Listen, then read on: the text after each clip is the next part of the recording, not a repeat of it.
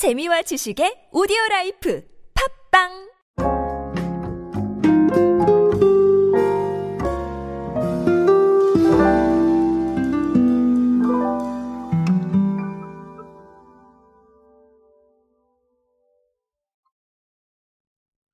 우리는 과거보다 결제 수단이 굉장히 다양화되어 있는 어, 그런 시대에 살고 있습니다. 사실 옛날에는 맞아요. 뭐 현금 말고는 없었겠죠. 그렇죠. 근데 그 시대를 지나서 우리가 카드라는 게 나왔고 자, 그리고 요즘은 또 간편 결제까지 어, 있는 그런 상황인데요. 어, 그러다 보니까 사실은 뭐, 네, 카드 없이 다니셔도 크게 문제가 없는 그런 상황까지도 네, 오고 있습니다. 자, 그러다 보니까 사실 간편 결제 시장이 계속해서 성장을 하고 있는데요. 자, 중요한 건 이게 얼마나 영향을 미치고 있는지가 조금 중요하겠죠. 그래서 제가 어, 오늘은 GS25가 어, 발표한 통계를 가지고 왔습니다. 최근에 이제 유통에서 발표한 통계나 이런 것들을 많이 좀 알려드리고 있는데요. 역시나 이 돈이 모이는 곳 아니겠습니까? 돈을 쓰기도 하고요. 자, 그러다 보니까 아, 아무래도 좋은 자료들이 많은 것 같습니다. 자, 오늘은 어, GS25가 발표한 간편결제 관련 통계를 간략하게 소개해 드릴 수 있도록 하겠습니다. 안녕하세요 여러분 노준영입니다. 마케팅에 도움되는 트렌드 이야기 그리고 동시대를 살아가신 여러분들께서 꼭 아셔야 할 트렌드 이야기 제가 전해드리고 있습니다. 강연 및 마케팅 컨설팅 문의는 언제는 하단에 있는 이메일로 부탁드립니다. 자, 어, 한번 보니까요. 어, GS25가 일단 이 통계는 3월 16일부터 5월 15일까지의 구매 데이터를 어, 분석한 통계입니다. 자, 그런데 이걸 보니까 스마트폰 기반의 간편 결제 이용권이 지난해 동기 대비 182.6% 정도 늘어났다라는 통계가 있습니다. 자, 아, 뭐 사실 애플페이가 출시가 되면서 애플페이에 대한 얘기들이 어, 워낙 좀 뜨거운 부분이 있다 보니까 좀 영향을 준 것 같다라는 생각을 하기도 합니다.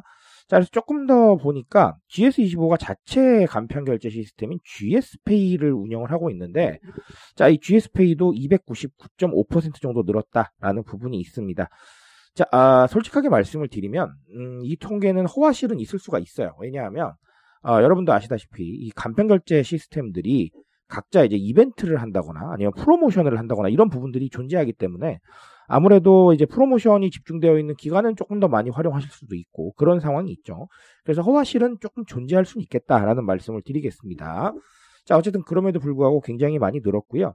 음, GS25는 알고 계실지 모르겠지만 어, GS페이도 있고 애플페이도 있고 카카오페이도 있고 네이버페이도 있고 삼성페이도 있고 페이코도 있고 자, 10여 종 이상의 간편 결제 시스템을 모두 운영을 하고 있습니다. 그러니까 조금 뭐 그렇지만 취향에 맞게 자, 가장 편하신 거를 아, 쓰실 수 있겠다. 자, 이런 얘기들도 드릴 수 있겠습니다. 자, 아, 굉장히 중요한 얘기들이 많이 나왔는데요. 음, 사실 이 간편 결제가 의미하는 건 결국은 직관성입니다. 그리고 이 직관성은 트렌드에서 가장 중요한 요소를 차지하고 있죠.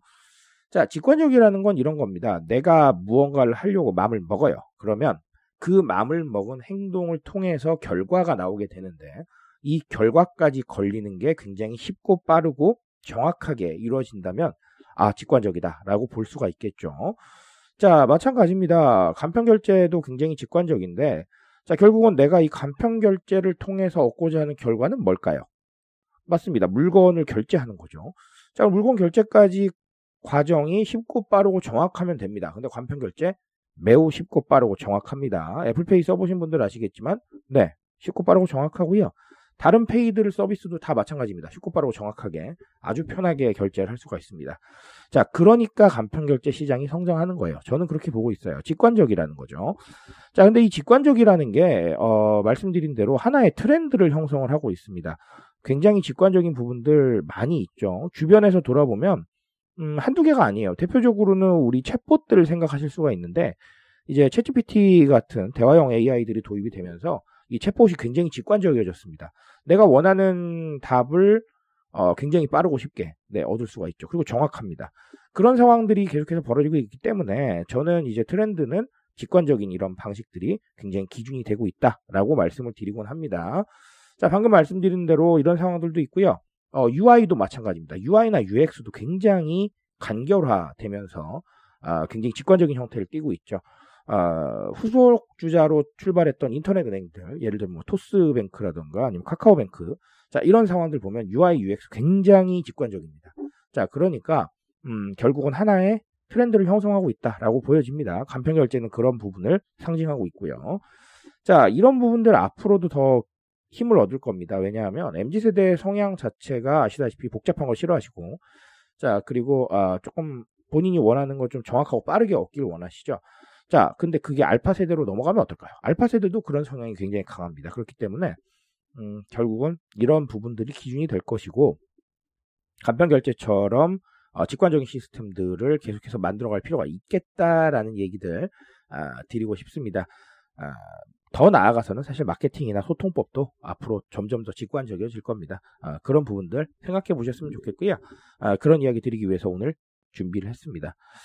아, 무조건 직관적인 게 답은 아닐 수도 있어요. 그런데 아, 우리의 소통 구조나 트렌드는 그렇게 흘러갈 것이라는 거 어, 인지하고 넘어가셨으면 좋겠습니다. 저는 오늘 여기까지 말씀드리겠습니다. 트렌드에 대한 이야기는 제가 책임지고 있습니다. 그 책임감에서 열심히 뛰고 있으니까요. 공감해 주신다면 언제나 뜨거운 지식으로 보답드리겠습니다. 오늘도 인싸 되세요 여러분. 감사합니다.